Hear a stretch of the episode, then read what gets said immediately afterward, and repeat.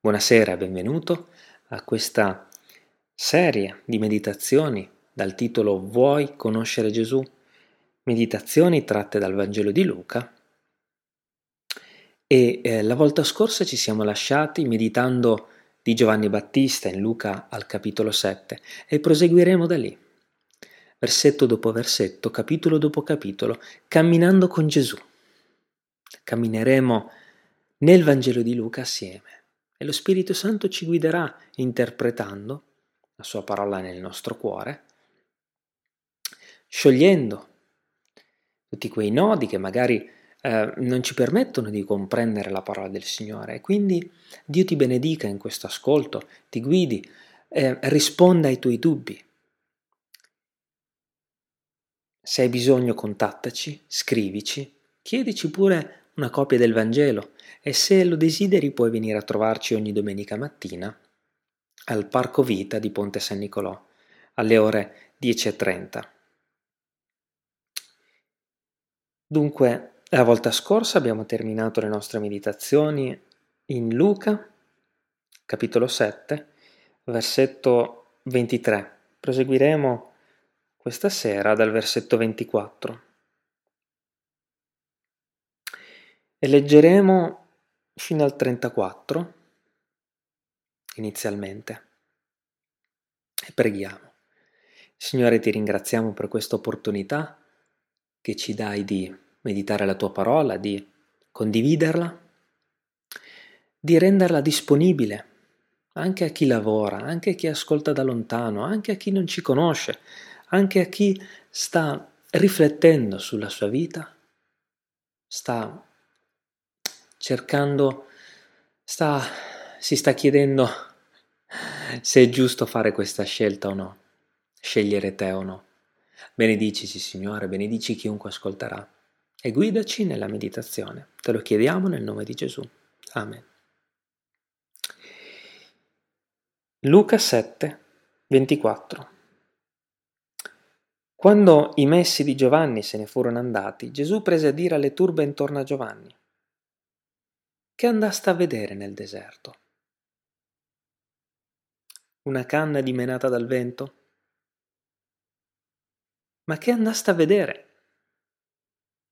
Un uomo avvolto in morbide vesti?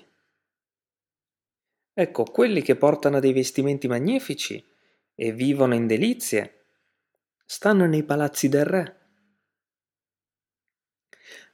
Che andaste a vedere? Un profeta? Sì, vi dico, è più di un profeta. Egli è colui del quale è scritto, ecco, io mando il mio messaggero davanti al tuo cospetto, che preparerà la tua via dinanzi a te. Io ve lo dico, tra i nati di donna non c'è qualcuno maggiore di Giovanni. Però il minimo nel regno di Dio è maggiore di lui e tutto il popolo che l'ha udito, ed anche i pubblicani, hanno reso giustizia a Dio, facendosi battezzare dal battesimo di Giovanni. Ma i farisei e dottori della legge hanno reso vano per loro stessi il consiglio di Dio, non facendosi battezzare da lui. A chi dunque assomiglierò gli uomini di questa generazione? E a chi sono simili? Sono simili ai fanciulli che stanno a sedere in piazza e gridano gli uni agli altri. Vi abbiamo suonato il flauto e non avete ballato. Abbiamo cantato dei lamenti e non avete pianto. Difatti è venuto Giovanni Battista, non mangiando pane né bevendo vino, e voi dite ha un demonio. È venuto il figliolo dell'uomo, mangiando e bevendo, e voi dite ecco un mangiatore un beone, è un amico dei pubblicani e dei peccatori. Ma alla sapienza è stata resa giustizia da tutti i suoi figliuoli. Amen. In questo, in questo passo Gesù è, è bello perché cerca di fare spostare il nostro sguardo di, e di fissarlo su Giovanni Battista, ancora oggi, ancora oggi, dopo duemila anni. Gesù sposta il nostro sguardo e ci chiede di osservare l'esempio di Giovanni Battista. E ci sta come dicendo, ma siccome ci è stata anche data la descrizione di Giovanni Battista, un uomo senza particolari studi, senza particolari virtù, non era vestito in vesti sontuose, non aveva niente di speciale in questo mondo. Ecco Gesù, dopo così tanti anni, chiede ancora, ma guardalo un attimo e rifletti. Sapete cosa ci vuole dire Gesù? Che il minimo nel regno di Dio è maggiore di Lui. E quanti messaggi ci sono in queste poche parole? Quanti? Il regno dei cieli stava già camminando sulla terra attraverso Giovanni. Un esempio meraviglioso di come il più saggio, il più eccelso, il più sapiente si fa servo, rinuncia a tutto, svuota se stesso e non cerca nulla in questo mondo che possa soddisfare gli appetiti carnali, quanto più noi allora. Sapete come riconosceremo un servo di Dio? da quanto si è abbassato, da quanto si è fatto umile, da come cammina su questa terra. Quello che sta dicendo Gesù è guardate, nel regno dei cieli sarete tutti maggiori di lui. Eppure lui era Elia. E allora se lui si è abbassato, se lui si è fatto servo di tutti voi e se lui si nutre di cavallette e di miele selvatico, tu oggi cosa stai facendo?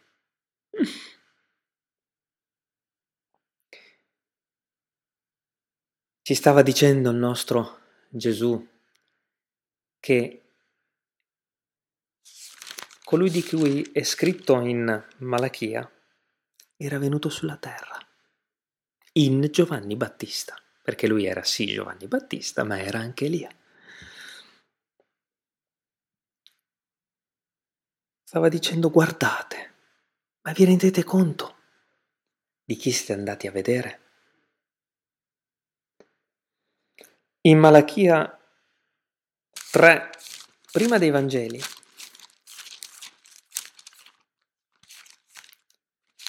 prima di Matteo.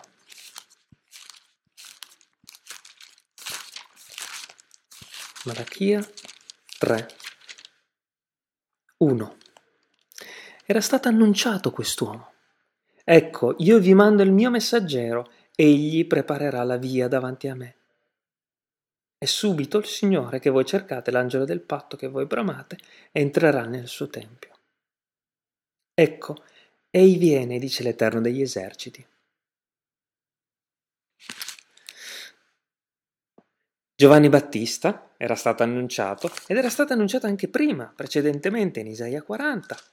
Quindi sapete cosa succedeva? Che le persone si aspettavano qualcuno in vesti meravigliose, un condottiero che prepara la via del re dei re e del signore dei signori, un generale. Il mondo si aspetta qualcuno che sia che abbia uno scettro, che abbia il potere, che abbia chissà quale virtù. E quello che sta dicendo Gesù è non cercare niente che brilli davanti ai tuoi occhi, di luce artificiale, cerca la luce celeste. In Isaia 40, al versetto 3 è scritto la voce di uno grida, preparate nel deserto la via dell'Eterno appianate nei luoghi aridi una strada per il nostro Dio. Ogni valle sia colmata, ogni monte e ogni colle siano abbassati, i luoghi erti siano livellati, i luoghi scabri diventino pianura. allora la gloria dell'Eterno sarà rivelata e ogni carne a suo tempo la vedrà. Perché la bocca dell'Eterno l'ha detto.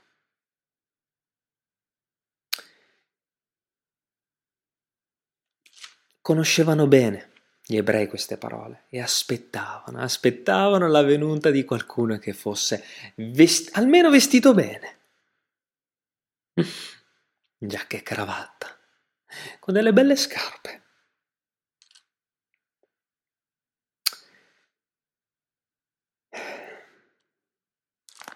Guardate, sta dicendo Gesù. Guardate.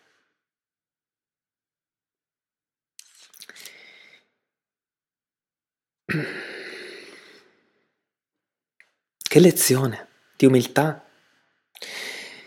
Che lezione anche per sapere riconoscere i servi di Dio.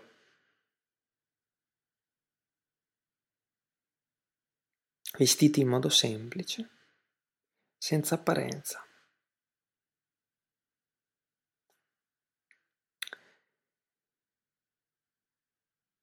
E se leggiamo il versetto 30 di Luca. È scritto, ma i farisei e i dottori della legge hanno reso vano per loro stessi il consiglio di Dio, non facendosi battezzare da lui. Cioè, da una parte c'era chi si era abbassato, totalmente abbassato, e dall'altra c'era chi si era totalmente innalzato. Ecco, chi si innalza quasi mai vuole ricevere da chi si è abbassato.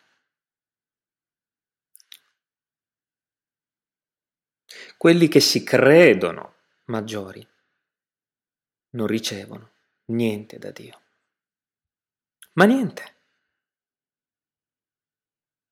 Quelli che si credono maggiori. Ma in realtà il maggiore era Giovanni, no? Allora, quelli che si credono maggiori, in realtà, nel cielo Prima di tutto i farisei sicuramente non entreranno, no? Quelli che si credono i primi. Si credono, si credono, si credono. Ma se anche noi ci siamo innalzati, non stiamo capendo niente. Qual è il vero innalzarsi? Chi si crede più eminente non riceve. E infatti loro stessi non hanno voluto ricevere da Giovanni il battesimo in acqua. È proprio questo l'atteggiamento di chi si è innalzato. Uh, a me è capitato di parlare con persone che nel loro parlare con me, nel loro chiedere um, di partecipare magari uh, in chiesa, si sono innalzate. E infatti eh, i, i, sintomi erano tutti quelli di chi non voleva ricevere, non voleva ricevere istruzione, non voleva ricevere riprensione, non voleva ricevere un aiuto, non voleva ricevere insegnamento.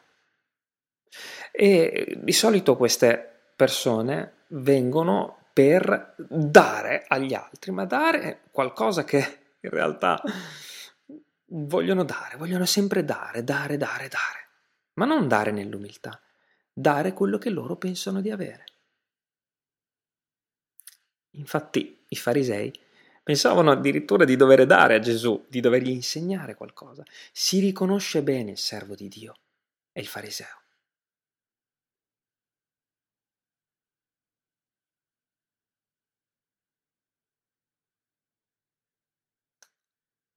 Dobbiamo proprio porre la nostra attenzione su questo esempio di Giovanni Battista, perché chi, chi può dare? Chi si è totalmente abbassato può dare.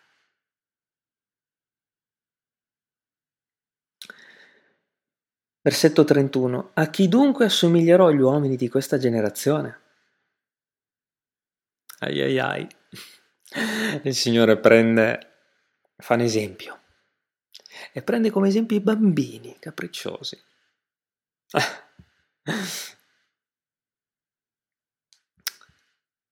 E in effetti è proprio così in questo mondo. Allora, chi prende per fare un esempio Gesù? A chi sono simili? Versetto 32. Sono simili a dei fanciulli che stanno a sedere in piazza e gridano gli uni agli altri. Prendiamo dei bambini, come esempio, che giocano in piazza. Li possiamo immaginare tutti, no? Alcuni giocano, ridono, scherzano e sono felici, si stanno divertendo, vogliono continuare a giocare, vogliono continuare questa esperienza perché è bella da vivere, da godere. E gridano gli uni agli altri. C'è un gruppetto che si diverte, un gruppetto che non si sta divertendo, che è seduto e magari si lamenta con le braccia conserte, capriccioso. Avete presente quei bambini che proprio stanno a sedere offesi? Vi abbiamo suonato il flauto e non avete ballato. Abbiamo cantato dei lamenti e non avete pianto. Sia che i credenti si stiano, stiano gioendo, sia che stiano piangendo e facendo cordoglio. Da parte di chi ci guarda, fateci caso, c'è sempre l'accusa. Sempre. C'è sempre l'insoddisfazione, c'è sempre la critica, c'è sempre... Uh, il contrasto, no? Come un bambino capriccioso, l'opposizione. Il muso lungo, le braccia conserte. No, no, no, no. Questo non va bene. Divertiti. Mm, non mi interessa. Ma sia che gli porti una parola di liberazione, di conforto, di gioia, sia che gli riporti una riprensione. Se stai dicendo a qualcuno che è triste, il regno di Dio è gioia e Dio vuole darti gioia in Gesù, vuole liberarti, vuole darti una vita di pace. Quella persona ti dirà che non ne ha bisogno, sta bene così. E se è una persona che si sta divertendo e sta sguazzando nel mondo con mille piaceri, tu la riprendi perché vuoi, vuoi dirgli che queste gioie finiranno, ti dirà no, no, no, io voglio godermi queste gioie. Bambini capricciosi che non vogliono lasciare quel loro stato di insoddisfazione, perché che loro lo credano meno, sono insoddisfatti. Quelli soddisfatti sono quegli altri che stanno ridendo, scherzando, cantando. Non so se vi è capitato di essere in chiesa o magari anche in un parco e di cantare, di gioire, di meditare la parola e da lontano vedere eh, dei bronci che guardano la chiesa eh, con quello sguardo triste e cupo, vanno via eh, contrariati, proprio contrariati è la giusta parola. Ma qualsiasi cosa fai, se gli sorridi sono contrariati perché stai sorridendo. E se sei serio, di una santa serietà, ti dicono, ma perché mi guardi dall'alto verso il basso? No, non è così. Se sei tu in quella situazione, come un bambino capriccioso in un angolo che desidera qualcosa e nemmeno lui sa che cosa, avvicinati e chiedi, scusa, puoi darmi di quella gioia? Ho visto che stai suonando il flauto. Mi puoi dire perché sei così felice? E voi dite a un demonio, abbiamo letto, versetto 34, anzi versetto 33, difatti è venuto Giovanni Battista non mangiando pane né bevendo vino, e voi dite a un demonio. È venuto il figlio dell'uomo mangiando e bevendo, e voi dite, ecco un mangiatore, un beone, un amico dei peccatori, dei pubblicani. E succede proprio questo, no? Succedeva e succede ancora. A Giovanni Battista davano del pazzo, a un demonio. A Gesù davano del peccatore, davano del, del, del mangiatore, del beone, perché andava ai banchetti dei farisei che lo invitavano, andava in casa di Simone, insomma non sono mai contenti. Un modo per criticare lo troveranno, no? Fratelli e sorelle. E tu che stai ascoltando che magari non sei un fratello o una sorella, se nel tuo cuore il primo istinto è quello di giudicare chi sta gioendo della gioia del Signore. Dio desidera liberarti e di darti quella gioia che hanno quei bambini che stanno facendo festa. Perché c'è festa. Hai presente quei bambini che si divertono e tutto il giorno giocano e non possono fermarsi quando la mamma li chiama per andare a mangiare. Ancora un minuto, ancora un minuto, ancora un minuto. Questa è la gioia che ti spetta. Versetto 35. Ma alla sapienza, alla sapienza di Dio, la sapienza che l'uomo non conosce, è stata resa giustizia da tutti i suoi figlioli. In poche parole, quelli che hanno creduto hanno fatto giustizia alla sapienza di Dio. Hanno detto sì, le cose stanno veramente così e lo hanno dimostrato. Quindi tu che credi stai dando gloria a Dio, stai, rendo, stai rendendo giustizia a Lui. La Chiesa sta rendendo giustizia alla sapienza di Dio, anche quando quei bambini non giocano. E allora, se da una parte c'erano questi farisei e da una parte c'era l'abbassamento di Giovanni Battista. Attenzione nella sua grandezza, eh?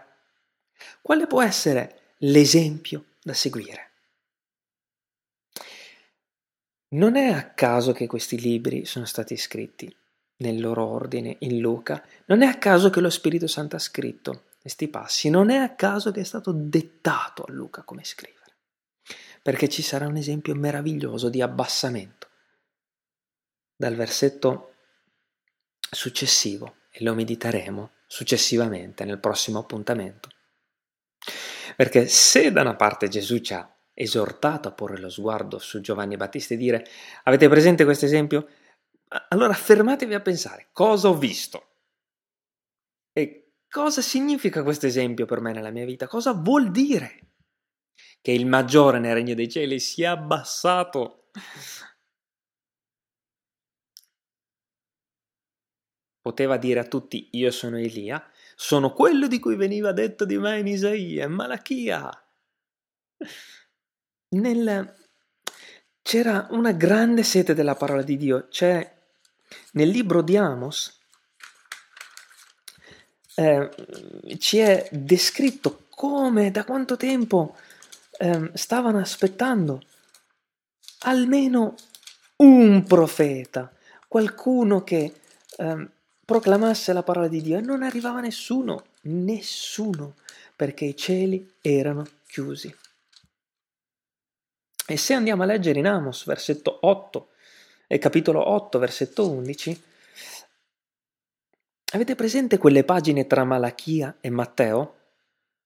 Quelle pagine di vuoto, quei 450 anni di silenzio nessun profeta, né, non c'era parola di Dio, non c'era chi istruisse, non c'era, non c'era niente, c'erano tante religioni, c'erano gli scrivi, i farisei, gli stessi leviti che si erano corrotti, c'erano eh, gli esseni, c'era di tutto e di più, vuoto della parola di Dio, nessuno che parlava in onestà, 450 anni di vuoto. Era stato dichiarato in Amos. 8.11 Ecco vengono i giorni, dice il Signore l'Eterno, che io manderò la fame nel paese, non fame di pane o sete d'acqua, ma la fame e la sete di udire le parole dell'Eterno, perché non ci saranno più, per 450 anni non ci sono state. Quindi tutti aspettavano questo grande profeta e Giovanni poteva andare e dire sono io, datemi un trono. Se Giovanni non l'ha fatto, quanto più noi. E allora è chiaro che non può essere un, un, um, una guida odierna, non può essere vestita di bianco e avere un, vesti sontuose. Lasciatemi, passatemi il termine, non è il colore.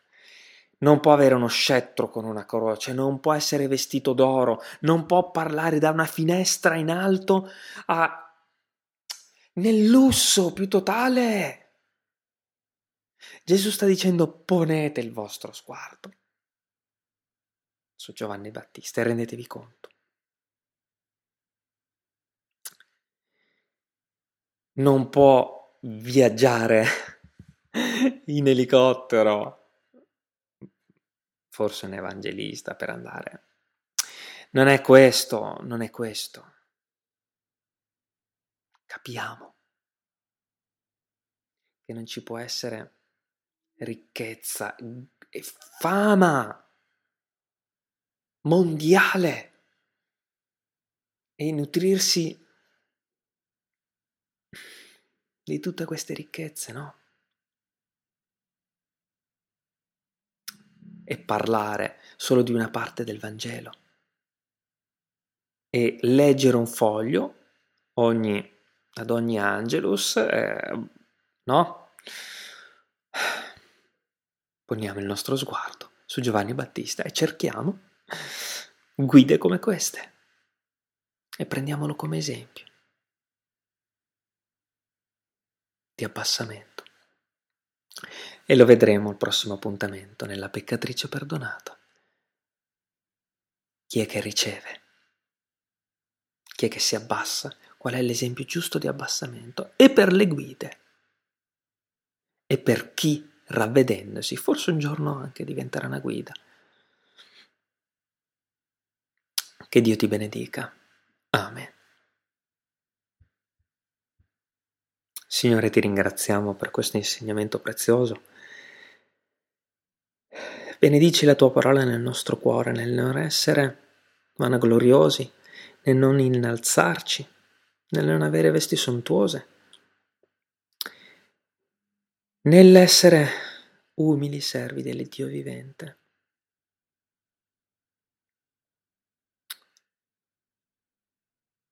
Concedici la grazia di abbassarci per servirti.